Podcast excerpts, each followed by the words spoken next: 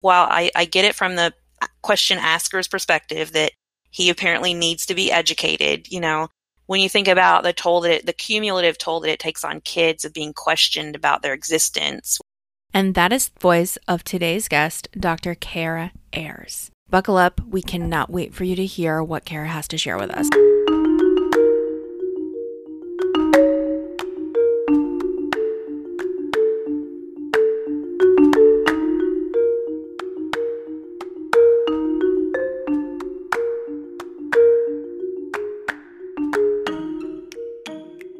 Welcome back to another episode of Diversity on Fire. Our goal is to inspire you to think more deeply and act with more knowledge and compassion. We'll do this by sharing our open conversations on all types of diversity related topics. This is Heather. This is Nina. Our guest today is the Associate Director and Assistant Professor at the University of Cincinnati Center for Excellence in Developmental Disabilities. In addition to this work, she also is the director of the Center for Dignity in Healthcare for People with Disabilities and co founder of the Disabled Parenting Project. This is just a small sample of the incredibly impressive resume coming from our guest today. We can't wait to dig a little bit deeper. So, without further delay, please welcome Mrs. Kara Ayers. Thank you so much, Heather and Nina. I'm really excited to be with you today. Oh, you're welcome. That was a tongue twister. Sorry. oh, do not apologize. Do not. We need like, practice. So, just go slowly, Heather. They name things so ridiculously, you know, it's just really call it what it is and move on. But I, I love that. So, Kara, we like to have stories and conversations with our people and kind of get to know the essence of who you are. So, can you tell us a little bit just about your backstory growing up and establishing a family and, you know, just what led you to where you are in life today? yeah, that's no small starting question, right? Um, so I was born in Frankfort, Kentucky, and I guess what's usually highlighted as the most notable thing about my birth is I was born with osteogenesis imperfecta, or OI, and that is a form of dwarfism that causes my bones to break easily. So I'm about four foot three, um, and use a wheelchair for mobility, and I've broken around 70 times um, in my life. Um, so most of the time in childhood and adolescence, which definitely, you know, shapes that experience, and also a few times as an adult. And so that uh, piece of my life as a proud disabled person has its medical sides, and then it also has the identity portion of that for me, which has definitely changed over time. Largely in Kentucky, I was the only person with a disability um, like my own that I knew. And, you know, I was really fortunate though that my family prioritized connecting me um, to other kids with disabilities. And that wasn't easy because, you know, we didn't have the, we didn't have the internet back then in the same way. So whereas, you know, now you can hop online and really connect. Um, for me, it was going to conferences every couple of summers and actually at one of those conferences when we were like nine or 10, that was where I met who would become my future husband. And so we, uh, if you fast forward through kind of college degrees and things like that, which are also a huge part of me and who I am, um, my husband, who also has OI, uh, we were married in 2009 and started our family shortly thereafter. And we have um, three kids. So, a f- almost 14 year old, he'll be 14 on Saturday, a 10 year old, and a four year old. Um, so that is kind of the personal side of my life. And it has definitely influenced the professional side of my life, which is I'm trained as a psychologist, um, but I, I don't see patients in the clinical sense like, uh, you know, you would think as a psychologist, I'm able to still use that training though to conduct research and also to really work on the way that people think about equity and diversity and just kind of social justice and the goals that you know I hope that we all have for our society. So I'm able to work on kind of a systemic level in that way. So that's kind of me in a nutshell. There's a lot of moving parts in that, but yes. so you mentioned diversity in um, in your field. What does diversity mean to you as it relates to disabilities and people with disabilities? It's a great question because too often disability is left out of the diversity conversation, and I think that's because we're taught that disability is only defined in the medical sense. So when you think about even awareness campaigns, a lot of times there are things like at least for my disability, there are things like um, you know, people with OI have blue sclera. We often have like the whites of our eyes are blue and our heads are somewhat triangular shaped. It's like these list of symptoms that we're taught, and that's how we're taught to be aware of people with OI. And while I guess some of those factoids are interesting, to me, they don't at all get at what the experience of living with OI is like. And so there are medical aspects of things like chronic pain and, you know, navigating a career or motherhood with medical concerns, but there are much more social aspects of diversity that I think other marginalized groups can relate to. Things like, you know, impl- things like microaggressions when somebody makes a statement to you that you know had a different, you know, it kind of like landed differently than what they intended, but the landing definitely mattered. Um, things like, you know, it just um, overt discrimination on uh, like the job front or in other aspects of our world. So I see so much more meaningful connection of disability to diversity then most I think are benefiting from thinking about both diversity and disability in that way. And so it's just to me an unfortunate loss for all of us that we're not being able to dive into those conversations as much as I wish we could. And there's so much behind that because I will say that even in the year that we've been doing this podcast, I think both of us are experiencing that understanding in a much more definitive and cellular way. So, in your experience, when did you recognize, about what age did you recognize that you weren't considered to be normal, quote unquote? When when did that become real for you? Um, pretty early on because my disability is visible in a lot of ways. I was using a wheelchair off and on by kindergarten. Um, and so I think just statements that other kids would come up. I definitely have a very like vivid flashbulb memory of a kid who had super thick like Coke bottle glasses who came up and I remember we were eye to eye. I was in my wheelchair and so he was a little guy and he came up and in a very strong Kentucky accent, which I have and had then too. He said, "What's wrong with you?" And I remember it was interesting because it was my mom empowered me to tell him that that, you know, like that I could, I was free to answer him however I wanted. So I didn't have that like kind of like manners expectation that sometimes we put on kids with disabilities that like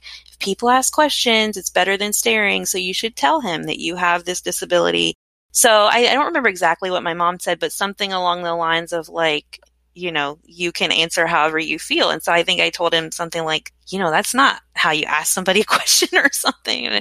Um, and I don't think many kids kind of ever get that permission to, um, to develop their own kind of responses to those questions because while I, I get it from the question asker's perspective that he apparently needs to be educated, you know, when you think about the toll that it, the cumulative toll that it takes on kids of being questioned about their existence, which is primarily, you know, when you ask that question of how did I know, it was primarily because other people were constantly asking me what was wrong with me. So I think it's important that we empower kids to answer that question also with their needs in consideration too, not just awareness of the other person. This is actually something that we were just talking about the other day Nina was mentioning it because she said, you know, there is an understanding that if someone is asking, yes, that is a good thing because there's an interest rather than them having making assumptions that could negatively impact. But at the same time, why is the burden always on you? Right.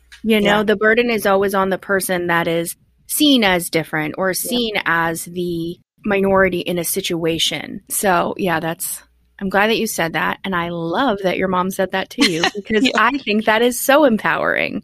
I really, and I get, and it, it's well intentioned for mm-hmm. parents to try to make sure that their kids are polite right. and, and let them know, you know, try to do it this way. But at the same time, like sometimes you just need to be like, nah, uh uh-uh, that's not how we're going to do it. Yeah. That's not how we're going to do it. Yeah. Yeah. I, so what do you, because we actually haven't talked about this, but I know we probably will have several people who are parents listening. In your advice with with interacting with people who are different and you have questions, which first of all, sometimes when we're talking with about children specifically, generally they're going to ask because that's just like the inquisitive nature of youth. But mm-hmm. how would you teach parents to direct their children to be mindful of other people? Yeah. You know, I think uh, ideally we would have some education coming from the parents before they have those first encounters with visibly disabled people. And there are some excellent books out there. Um, one that stands out that I really love is a new release. It's called What Happened to You? Because that question is asked so often. And um, it's written by a disabled dad who um, has a leg amputation himself. And I love that it centers the disabled kid's perspective of what it's like to be asked a question like that repeatedly. And it's fun and humorous, but so, you know, reading books is important, but it's also important to know that lots of kids' books about disability reinforce a lot of stereotypes that we're trying to avoid. So, you know, you got to be choosy. You can't just, you know, think that, and, and in my house, we, we kind of read them all and we talk about ones that don't have the best messaging and we kind of because I want to really again give that freedom to push back on narratives. When we read a book, that doesn't necessarily mean the book, you know, told us exactly what we need to do. Maybe we can ask if that was what we would do. Um, and I think asking questions is often okay. You know, the types of questions we ask matter. And one of the ways that I, I encourage parents to push back on maybe super personal questions would be I know, you know, I if I'm talking to a child, you know, I know you're really curious about how she might use the bathroom, but think about how, you know, you wouldn't want to be asked that. So again, it's kind of that normalizing and helping the child see that we or another kid with a disability are more alike them than different. And so it helps them kind of humanize that experience where I think too often when we encourage just ask, which is actually a slogan that is sometimes used to try to negate staring, you know, but it's almost again like we're putting people in these interesting power divides where people with disabilities to be accepted should just answer any question that anybody has. And, you know, that's not really moving us where I think we want to go. I agree. I agree. And I am so guilty of asking inappropriate questions just because I don't think I ever grew out of that kid phase. I think am, curiosity is good and I, it's totally the way it's delivered too. And you know, yeah. also if you know a person, that matters too. You know, if it's your friend and, you know, you want to, you know, friends share all kinds of things. So I think that's like a tricky social dynamic of this too is like the your relationship with a person matters. Yeah, I agree. I'm work I'm working on my tact. well, I, even when you're saying this and and I'm going to say something that on the surface is going to sound demeaning, so I recognize that, but I, I, I do want to bring to attention it's happened so many times on my wall.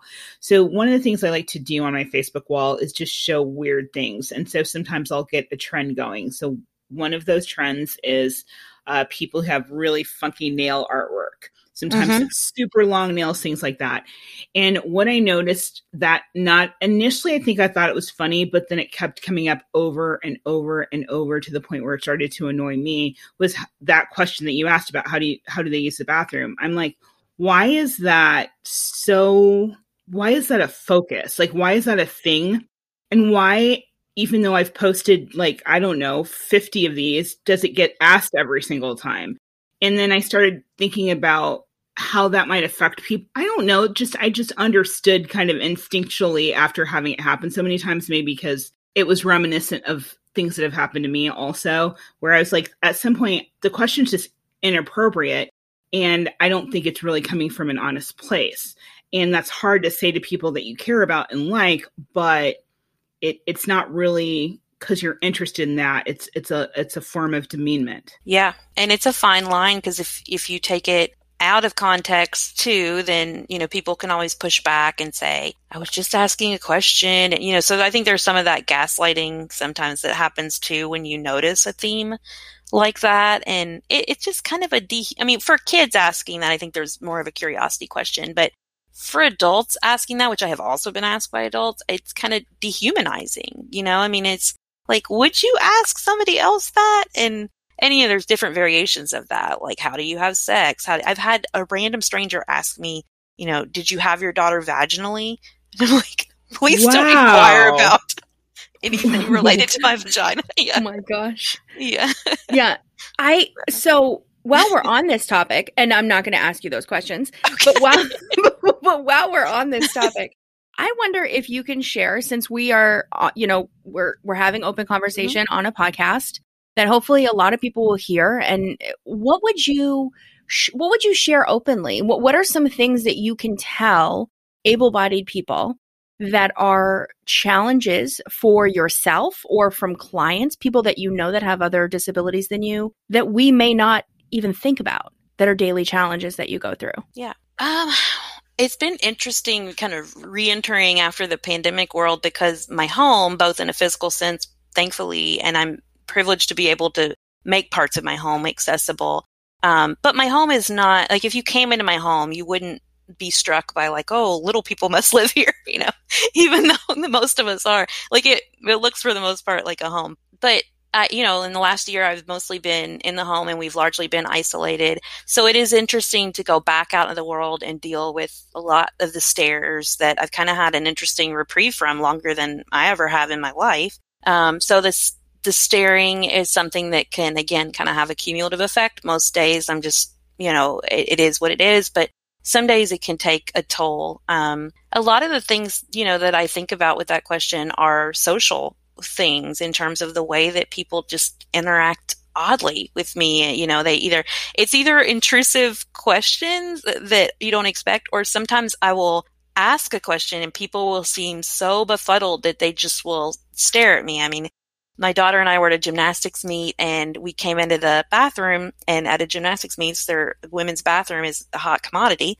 Everybody needs to change and, you know, so I guess because of social distancing, the people were all like spread out, but there was no line. But there was a good like 10 to 15 people. And so I said, Oh, where does the line start? And everybody just stared at me in this frozen stance of like, and it wasn't a hard question. So I looked around, you know, and I even checked with my daughter once we sorted out and got out. I said, were you able to hear me? Like, cause, you know, behind the mask, maybe. And she was like, yeah, I don't know why they all you like that. Um, so it's this weird, like, disconnect where people just don't, you know, just be cool. Like, you don't have to be alarmed and. That's so uh, odd. That yeah. would never happen with Heather or I. it's just uh, not speechless. Odd. That is so no. strange. Like, yeah. What do you think? I mean, I know this is speculation and sometimes you're not supposed to speculate, but in that moment, because I've had situations kind of like that where you're just like, what what is going on? So what do you what do you think? Because sometimes I have no idea what's going on. Um other than you're like, do you just not like me? Because I know you're not deaf. So exactly. Like, like, what is happening? Yeah, I um I don't know. I mean, it mostly remains a mystery to me. I have thought about how, you know, gymnastics is an interesting sport because it's very, you know, in some ways appearance based and superficial. And so, you know, when I am in different crowds, I do notice different maybe levels of stares or like shock that I've spoken or and I would say like nobody's immune to that this. So I, I would say that, you know, if audience members maybe are part of groups that you know, even if they they talk about social justice and they I have also come into groups like that that have been confused about kind of where I fit and um, and just not not seeing that disability is a part of diversity and and social justice and those pieces. So I you know it's it's lots of different groups I think that have varying levels of acceptance of differences, which is what it comes down to. I think it, uh, immersion is the solution for so many things. I think I have an ex family member, ex by divorce. Thankfully, it was it's a good thing that they're ex. But the one thing that this person had, the quality that they had, is that they could literally talk to somebody with half a face and, and, they would talk to them like like there was nothing to see or do you know what i mean yeah and that is a really admirable quality in mm-hmm. my opinion because yeah. i don't care what you look like you mm. still have all the same organs as me. Like we're still human. Like our hearts and our brains, we still feel. Yeah. So um, it hurts my heart when we talk about how that might make people with disabilities feel mm-hmm. because mm-hmm. I can't imagine on a daily basis, you know, you're going through all the same stuff we all are. Yeah. Plus. And that's yeah. that's challenging. And then you also have three children. so as as a mom, and by the way, I did check out your Instagram. They're all freaking adorable for everybody wondering. um, so, as a mom of three kids, how do you help empower them to understand how they may be different how to accept how they may be different or how others may be different and maybe even empower themselves to look at their differences as like a superpower. Yeah. That's definitely something that we go for in our family in terms of um, seeing the positives and approaching things from a um, you know, a strengths perspective and having a lot of cultural pride in disability, which I think is like mind blowing for some people because they think like, wait, what? How in the world could disability be a culture and something that you're proud of? Because we've been taught through so many messages that disability is something we want to avoid, we could want to prevent it, we want to cure it. So it's really, uh, you know, not the majority opinion to look at it from that perspective. And and so we take pride in our family in the way that we do make an effort to do that in terms of both in kind of a rebellious way in terms of as uh, trying to think of the word like kind of as a pushback against mainstream views of disability but also as having you know not even giving away that kind of power that like we're doing this in spite of others but just as an honest reflection of what we see in our family and it is challenging. I, my mom role is my hardest, but my most um, cherished. And it's lots of different pieces in our family in terms of, um, you know, we have two daughters that do not have disabilities. And um, we have my son who does have a disability and is also Chinese. So integrating parts of his, you know, ethnic identity and his disability identity and he we adopted him at seven. So not having the opportunity to do that from you know birth up like we have with my daughters. And then my daughters who don't have a disability teaching them to be allies and also you know they are a part of the community not in a direct way in terms of that they're disabled people but on both a strength side and also a challenges side because i mean when their family is you know faces discrimination and oppression they very much feel those ramifications as being the kids of two disabled parents. So they're in an interesting kind of between world because, um, you know, my 10 year old, you know, when she's outside our home at school or at sports, um, you know, her friends don't see us. And so there's sometimes the challenge of when they see us and they say like, Oh, is that your mom? And she's gotten much more nuanced at, you know, responding to that. But, you know, at, at kindergarten, I remember it was a really a difficult year because I came in for one of like the parent days and the tone in which the other little girls were like, is that your mom? And, you know, it was very hurtful and confusing to her as to why people would react like that. And it is tricky to build disability identity in a way in somebody that doesn't have a disability. um, but it's a piece of her family culture. So, um, yeah, so just different challenges and, but all connected. And I'm glad we're in it together. So. we have been told, and I completely understand where this comes from, although I will admit I never thought of it before, is that um, we need to stop portraying people with disabilities as the inspirational story. Mm-hmm. And as I don't remember what the other term was. And I was like, gosh, you know, that I never thought about that because that's what I want to say. I'm like, geez, I don't even have any kids. And I'm like, my dog and my cat, I'm like, geez, oh, if I can get them fed and everybody's cool by the time it's ready to go to work. And you're dealing with three kids and you're dealing with challenges that I, I don't have to deal with in any way, shape, or form. So I'm just like, geez, I, am I'm, I'm inspired by you. But again, going yeah. back to that terminology, it's been applied to people with disabilities in a way that has been harmful yeah. to those with disabilities that maybe haven't reached the bar of being inspirational, or maybe they just want to be people and they don't want to be someone's storyline. Right. Yeah. Uh, yeah, and and I think what what we were we were told is basically it's the pendulum, right? Either it's like fetishized or or it's just what you don't want to be. And so right. I'm going to use that to kind of swing into the next point. So, with your experience in healthcare and kind of right now what's going on with coronavirus, but to to mesh the two together, one of the things that has been interesting for me to witness is the whole concept of the anti-vax movement and the greatest mm, mm, shouldn't say greatest the most horrible outcome being that your kid become autistic right uh-huh. so we will risk death or whatever as long as we don't have an autistic kid. Never mind that we know that the science behind that is illegitimate. But it mm-hmm. really I heard it before, but I don't think I really had any connection to it until, first of all, I started having friends who had autistic children. And then also, now that we have something where we're doing a major push to get people protected, and there's this fear of, I don't know what, but disability and that being like the end all, most horrific family outcome that we can have. So, therefore, we will risk our lives over it. Can you kind of speak to that a little bit and then we'll kind of let you segue into your experience with healthcare and kind of what's going on right now. I know that's kind of a yeah. big jump, but No, I think it's related. Yeah, it's extremely um I can think of so many feelings words as a psychologist, you know, enraging, harmful, that basically most of the underlying tenets of the anti-vax movement is that idea that um, you know, death is preferable to disability. Again, even though regardless, this has been shown time and time again, it's just sickening how much money has been poured into showing again that it's false, again that it's false. And um, so that is extremely frustrating. I mean, I was uh, a little bit I sometimes I need some like lighthearted moments of disability humor to pull me out of the depth of how much that is bothersome.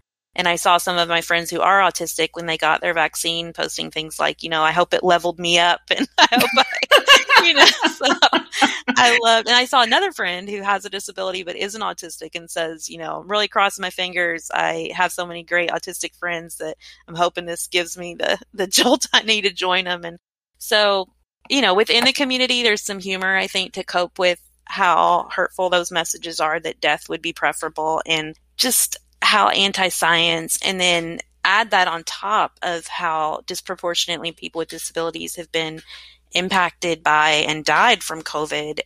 And then, you know, the challenges we've had accessing the vaccine, that it just kind of adds salt to those wounds that people would perpetuate these awful, just false messages. And um, yeah, so that those messages that just go hand in hand with the anti-vax movement and communication are just ableism. I mean, they're almost in their in its purest forms and we have to call them what they are. And in my opinion, you can't have that message and say, "But I don't I'm not ableist." No, yes you are.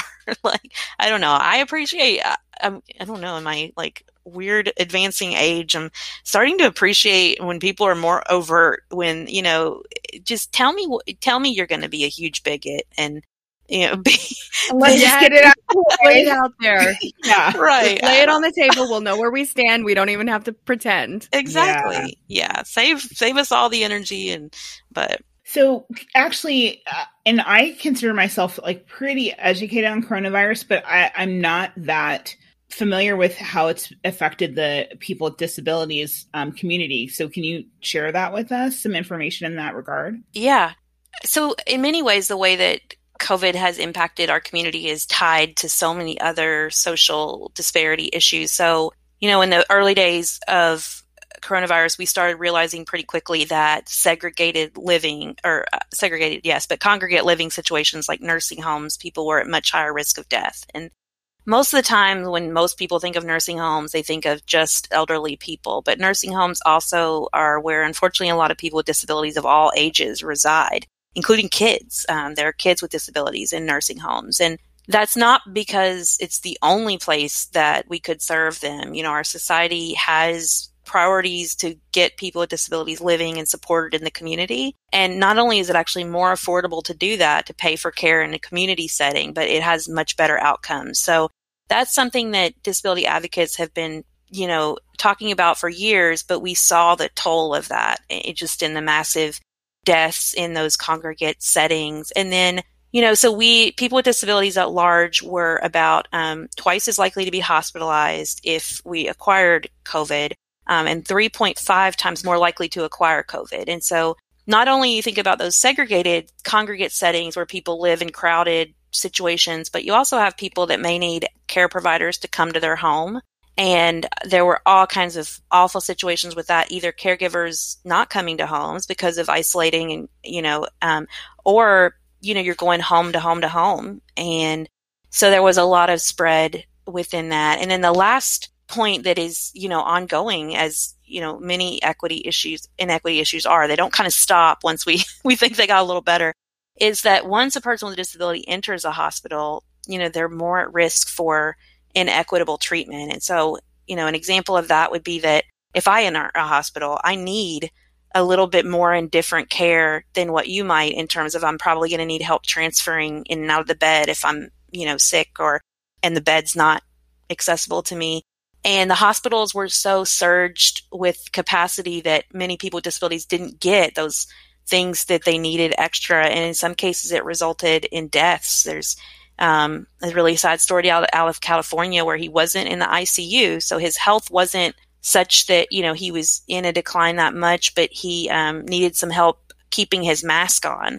And instead, they restrained him because the staff didn't know how to handle a patient with autism. Um, and his mask slipped down and he was found dead in his bed. Um, and so, really, I think that's a inequitable treatment option. And the response to the hospital was, well, we didn't have enough nurses to do the bed checks as regularly as we did. You know, usually we, the nurses were overworked. Um, so yeah, it's a lot coming at our disability community. COVID has come at us a lot of different ways and it, it's been a, exhausting because it's felt like you're trying to fight the battle on so many different fronts and all the while losing members of our community. First of all, I just want to, and I think we've said this, but I want to say it again. I appreciate the work that you're doing. What you're doing is so important to not only put this information out there through your platforms, make people aware of it, but to fight that battle. Because, like what you're saying, even within your, the community that you're fighting within, there's so many different angles to it.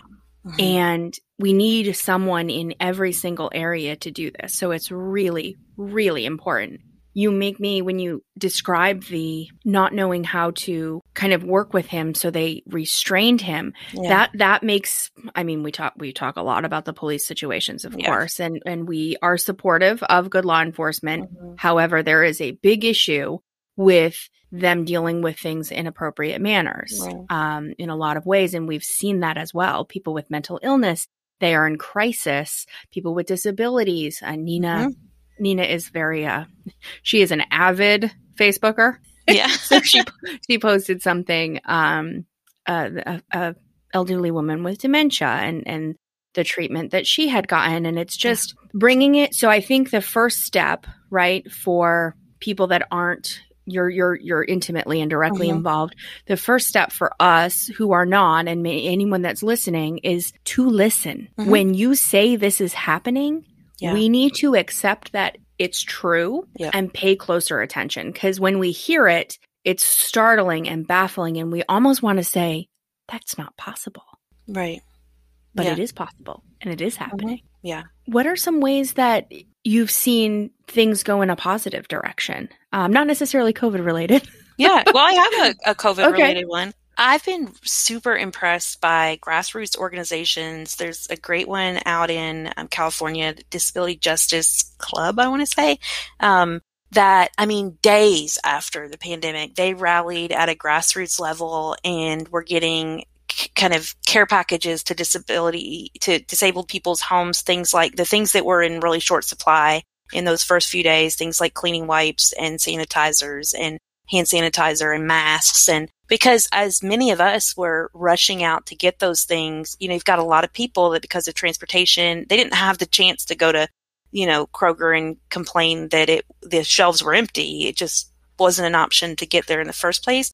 So I really learned that in terms of funding, if we could get more funding to these grassroots organizations that could make a difference on the ground to direct people, that is so critical. And they can do it so much more with so much more agility too you know they know these communities and they're and that's true with vaccines now too. You know we talked a little bit about the anti-vax movement which to me is completely separate of people that for lots of legitimate reasons including not trusting research because they've been exploited for years people of color people with disabilities. Um, so i see that group that is more vaccine hesitant or vaccine uncertain as totally different than you know the anti-vax movement, but we're hearing that, you know, different messengers and different messages work for different people. So um, we really need to be creative. And I, I don't say that in like in a manipulative way, but in an authentic way to figure out kind of who people need and want to hear from and will trust so that,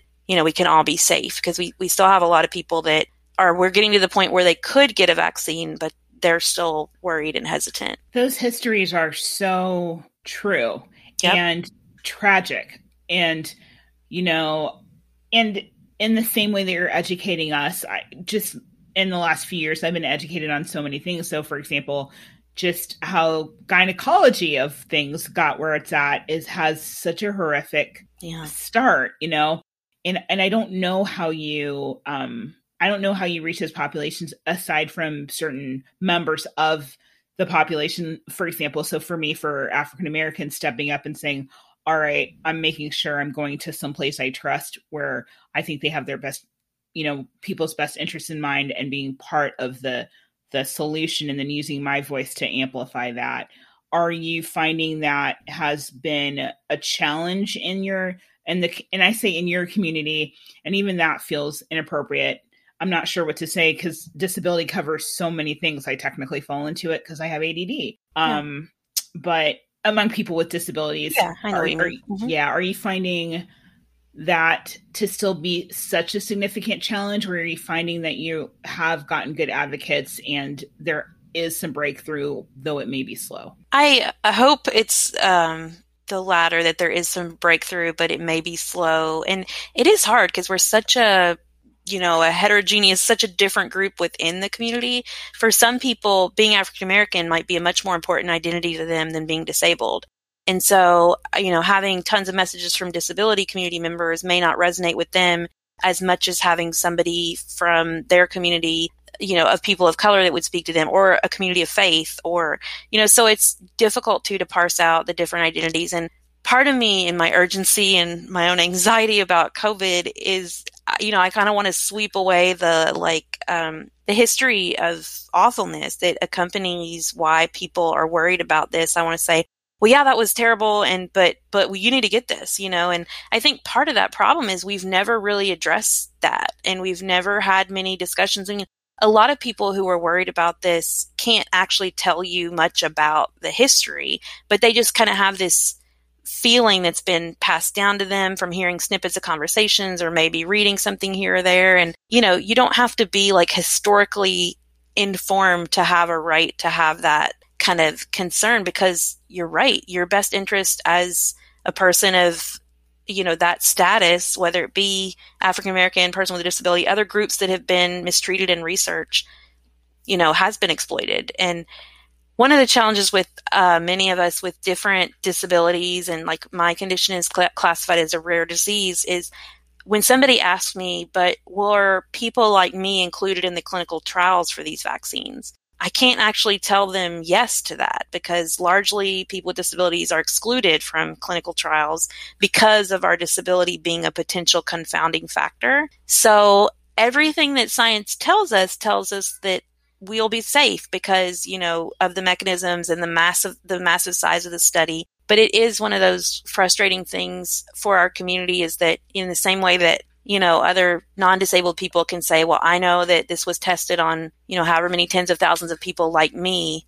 I don't really have that exact certainty. Um, I still feel definitely confident and extremely thankful that I'm vaccinated, but that's a legitimate question I think that people have. I think we we try to, like you said, sweep away the very real factor that is generational trauma, generational anxiety, and exactly what you're saying. It doesn't have to have happened to you. If you witnessed your mom or your grandma or your dad have a have such a paralyzing anxiety about a certain situation, that's going to transfer to you. And it doesn't matter if you can articulate why or not. It's still there. So this what I'm hearing is between the two of you is that first of all we need to acknowledge that that is a very real thing and moving forward it, it I mean, we have to try to address it on a situational basis Yep. But also that the most positive progress we can make and the way we can challenge both that and other things is on a grassroots level mm-hmm. in your own community because that's where you can really get the most conversation going is, you know, put your voice out there for the world to hear, but then start the conversation at, at home yeah, in your exactly. own community. Mm-hmm. Yeah. And that's why, too, I'm super glad that you came on because the nice thing is, you know, for talking to someone such as yourself who's had a very different life experience is that I think that to some degree people like Heather and I try to anticipate a lot of things. But until you just give us some really straightforward, simple examples of they can't get to the store, so how are they going to get supplies?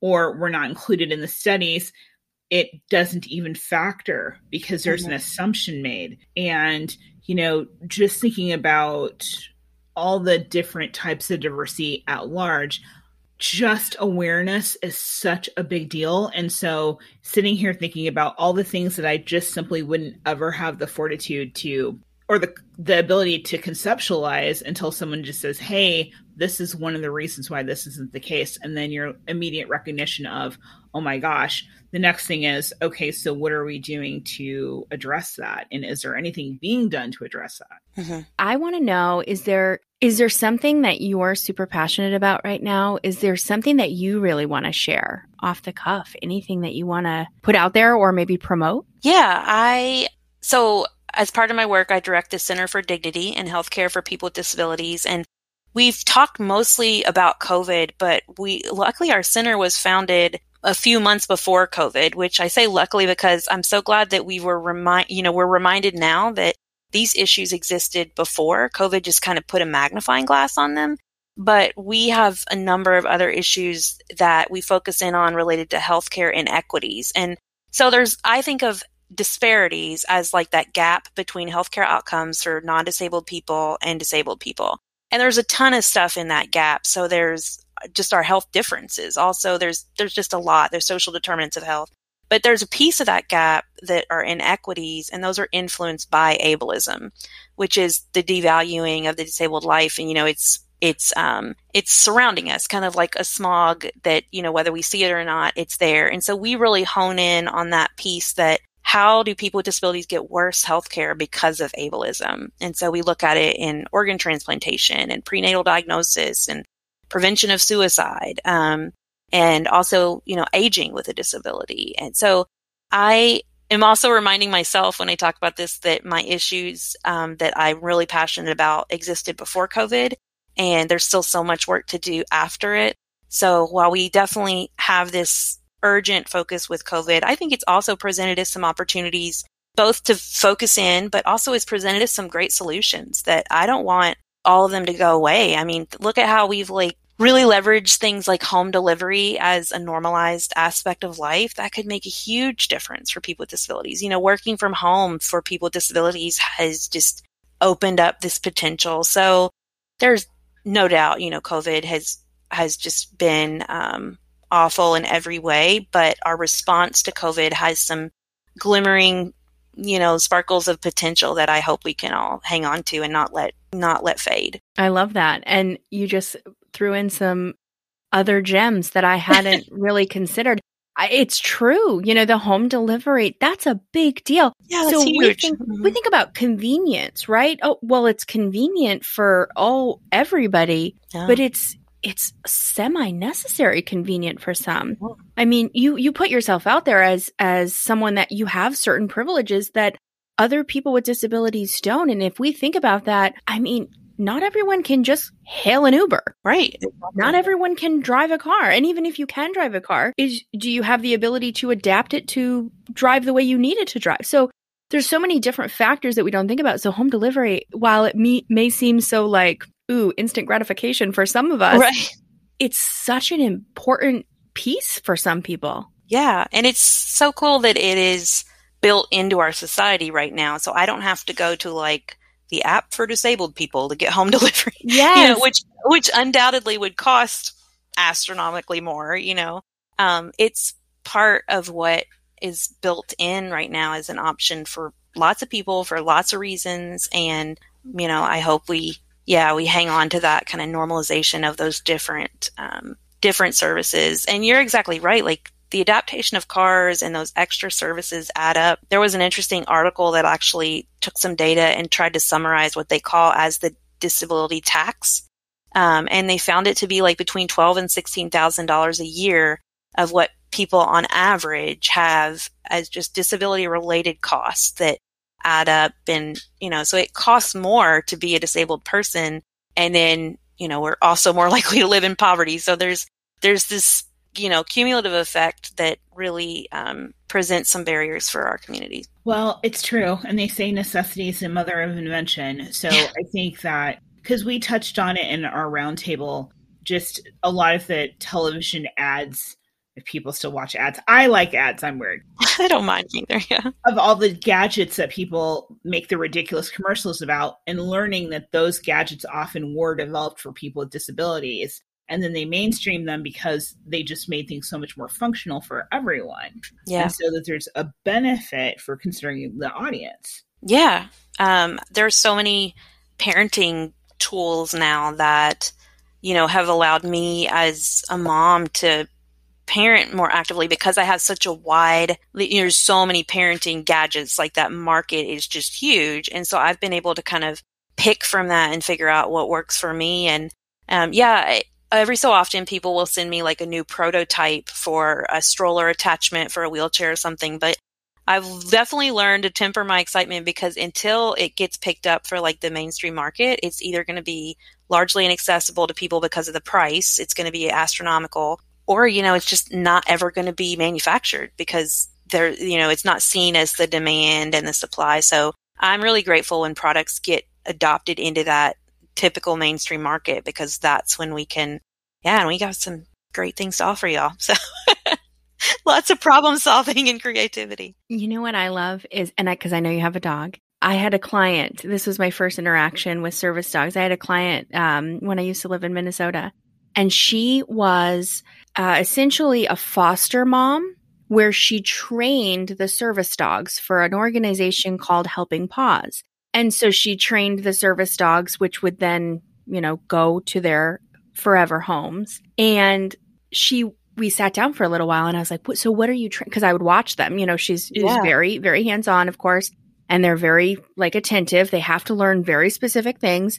and the things that she, you know, she, they help put on socks they mm-hmm. help like open doors. Some of them can do, they have to be the handle yeah. thing. So um, I just think that's so amazing. And I do think that that's also a resource that I wish mm-hmm. was available to more people with disabilities yeah. because a wide range of disabilities, I mean, straight away from any sort of PTSD mm-hmm. to someone with mobility issues can benefit from that.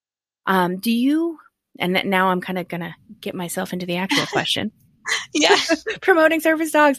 Um, do you have any go to resources for maybe just the listeners that are both able bodied and non able bodied mm-hmm. that they can go to to just learn more, immerse their, themselves more, and or resources for those that that uh, have mobility issues where they can find help essentially. Yeah, related to service dogs or in general? In general, I just like dogs, okay. but in general. Yeah, I mean, I think our best source of support is each other. So our com- I find community-based resources really helpful. I obviously am biased towards UCEDDs as I that's my primary position is I'm the associate director of our Cincinnati UCEDD and UCEDDs are in every state. There's at least one and they're University Centers for Excellence in Developmental Disabilities, so UCEDD. Uh, we like our acronyms in the disability field. Um, and you know, while it says developmental disability, many people don't understand that that encompasses disabilities acquired before the age of 22. So that's a large proportion of people with disabilities. But we are also part of networks that include like the traumatic brain injury um, organizations in states and spinal cord injury groups. So we're part of a larger network that if somebody didn't fall under that huge umbrella of developmental disability, there's still resources that cross, you know, cross those different divides. Also, centers for independent living in communities, those are spread out more in like a city format. So you're more likely to have that in your city rather than in your state. And then, yeah, I mean, I have to take you up on service dog promotion because Rocky is just incredible. And yeah, I'm incredibly grateful to his puppy raiser was named Becky. Shout out to Becky. And to be able to teach him so much and then to give him, you know, up to the program to go on to fulfill his, you know, what she definitely thinks of as kind of his destiny is just such a selfless task. And yeah, Rocky can do incredible things for me. But I think the thing that never kind of gets listed on the tasks, it's maybe one of the most important things he does for me is that when we go out as a family and we have Rocky, people's entire demeanor changes towards our family. So there's definitely still staring. It almost gives people like permission to stare a little bit because, I mean, everybody stares at a dog. Um, but you don't stare with the same look and it gives like an entryway socially to say like, oh, what's his name or what's, and so it just sets this totally different tone that was one of my reasons for applying for a service dog was just changing the whole like way that our family interacts with the community when we go out. And so that's one of Rocky's superpowers that, you know, isn't like a command, but it's just something that he, his energy creates for all of us in the space. So it's really cool. And by the way, I saw his rainbow costume for Halloween. yeah. It was adorable. Yes. he yes, he puts up with me and all of us. In one yeah. In one of the pictures he was just like, Really? I know. Really? yeah. He's a very sophisticated, yeah. serious man. So, but that would not probably be his his personal choice. But I love it. Well, everybody loves. We're dog lovers, like through and through and through. So I'm going to ask you one final question for me, anyway, and that is so. One of the things in pre- preparation for our month was learning like the ADA happened so recently. A lot of the gains uh, for people with disabilities are very, very recent, especially compared to civil rights in other areas. What what areas do you think that we still need to like? Where does doesn't the ADA go far enough with? What, are a couple of key things that we still need to look at in terms of improvement for people with disabilities and inequity in our country? Yeah, great question. Um, first, uh, just, you know, applying the ADA would be a good start. we could start with that because unfortunately 31 plus years we're not quite there. I was 11 when the ADA passed. So I um, am part of what they call the ADA generation in that I do have like a pre ADA and a post ADA. And actually, the same is true for me with the ACA, the Affordable Care Act, and that has huge ramifications for people with disabilities as well. So, first, we could start with let's hold people accountable for the law that we passed more than 30 years ago. But it definitely does need to go further in terms of some specific things like when the ADA was written uh, the internet was not what it is today. So there's have been some landmark cases that have clarified that yes, websites do need to be accessible, but we're not quite there yet. Um, so as work on one of my projects related to COVID, um, the Disability Health Research Center at Johns Hopkins and our center collaborated and um, we analyzed all of the state um, information pages for COVID. So these are state state run pages by Department of Health definitely should be accessible and um, over 97% were not accessible. Some had hundreds of accessibility errors. So, you know, the internet is definitely a place that the ADA needs to branch into. And then also another piece would be parenting. Um, so, more than half of the states in our country still have really egregious laws on the books that say things like a child can be removed from the custody of their parents on the status of disability alone. So, there doesn't need to be neglect abuse just on that. And my state is one of those states. So the ADA again has been applied in a few court cases where they say, well, this law says you shouldn't discriminate on the basis of disability, but it's not trickling down. And there are cases where families have been torn apart because of this. Um, you know, I worked on a very real case to me with a very real mom's face who was her baby was taken at the hospital, never to be reunited with her again. So it happens, and those would be my two top priorities would be online accessibility and um, and parenting. I sorry, that's deep. I know. That's I'm incredibly mad right now to hear that. I'm known um, for throwing out I, dingers at the end. Sorry. I so one thing that again you're doing and it is a part of what we try to do with diversity on fire obviously we're not always talking about disabilities um, but one thing that we are doing is we're learning along with a lot of other people. And yeah. so as you mentioned it we did our month on dis- a, a well we said disability slash ableism because we want to fight yeah, ableism. Exactly. And we realized guess what? We're we need to actually adapt as well. So it has come to we're now searching for how to transcript our audio files because that is an important thing that we can and should do. So uh, the only reason I'm saying this is because I want everyone to maybe put themselves under a microscope and figure out simple things that they can do mm-hmm. to adapt in simple ways uh, to acknowledge that, you know, it's not that hard. We can make we can make small changes to help other people and we should be doing that. I agree. I love the work you're doing because, you know, you're not it's not about calling out, it's about calling in. And I think it takes, um, you know, bravery to recognize when there are areas, and I mean, I have them too in the disability space, and definitely in in other spaces related to diversity, where we're we're all, you know, in this together. And so, yeah, you're contributing to disability, you know, to anti-ableism with podcasts too that have nothing to do with disability because it's all towards that ultimate goal. So working together. So, yeah. in your opinion, what do you think that we can do, just us as Nina and I, and all the people that are listening to us here today? What can we do today? Just a small, tangible action that we can do to kind of better engage with and better understand people with disabilities? Yeah. A couple things. I think we can take some time to reflect on what messages you've been sent about disability. I think sometimes it helps us be a little bit less defensive if we think about it in terms of not you know, what you think or what you believe about disability, but what were you taught? So, and in some cases, it, people say, well, I don't know, not anything because I didn't see, you know, did you have a disabled teacher? Did you have a disabled role model? Did you have, you know, have you ever seen a film that has a, a character with a disability that, you know, it's about something other than only about that person's disability? You know, so there's so many questions I think we can ask ourselves and really reflect on maybe how we as a society got to here because we've been taught some really problematic messages about disability. So we need to undo that. It really, at this point, needs to be, you know, an anti-ableism movement because um, there's there's messages that we need to undo as well as positive messages. And I think a really cool actionable step that you could take that you definitely will not regret would be to watch Crip Camp. Um, so it was just recommend. Yeah. So we just had our moment at the Oscars last weekend, which was so cool. There was a service dog on the red carpet. I, oh, what happened? Because yeah. actually, I didn't watch the Oscars, believe it or not. What, yes. how, did, how did they do? I knew they were nominated. Spoiler alert, they lost to oh. my teacher my octopus teacher, which I saw and thought was an amazing film too. I had to okay. defend the octopus a little bit because everybody in the dis- in disability Twitter was quite mad at the octopus, and I was like, "You got to watch the film; it was amazing."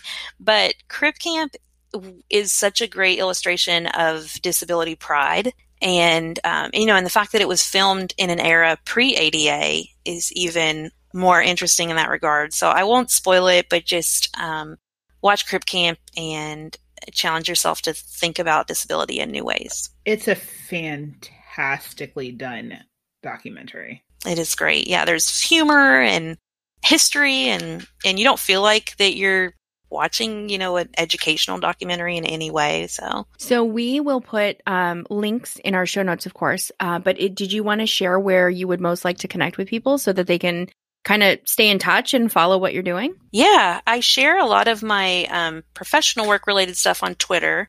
So at Dr. Kara, K A R A, or it's D R K A R A A Y E R S. And you could follow our Center for Dignity at centerfordignity.com. Um, and then, I mean, your viewers are welcome to follow me on Instagram as well. It's at Kara Ayers um, to see kind of the family side of our life too. Perfect. Perfect. Thank you so so much. Again, this Thank is you. awesome. I've really enjoyed this. Yeah, it's fun to talk to you. It's all. been a wealth of information yeah. that was deeply needed, and uh, once again, just want to reiterate our heartfelt appreciation for you joining us. Well, thank you so much, and thank you all for what you all do. Thanks so much for listening in today. Our goal is to inspire you to think more deeply, and we hope today's conversation with Dr. Kara Ayers did just that. This week's call to action is to watch the movie Crip Camp, which can be found on Netflix, and or do some googling and learn about the programs that are found locally in your neighborhoods and see if you can get involved. As a reminder, the thoughts and opinions expressed on today's episode are our own. We do encourage you to do your own research and come to your own fact based conclusion. If you have a topic you would like us to discuss, or if you'd like to be a guest on our show, please reach out by email info at diversityonfire.com or leave us a voice note. The link for that can be found in the show notes. Connect with us on Facebook, Twitter, and Instagram, Diversity on Fire. And if you're enjoying the show, we would very much appreciate a five star review on Apple Podcast. Don't forget to hit subscribe wherever you're listening now so you never miss an episode. And please share the show with everyone you know so more people can join in these important conversations. you know, just be cool. Like, you don't have to be alarmed. Thank you.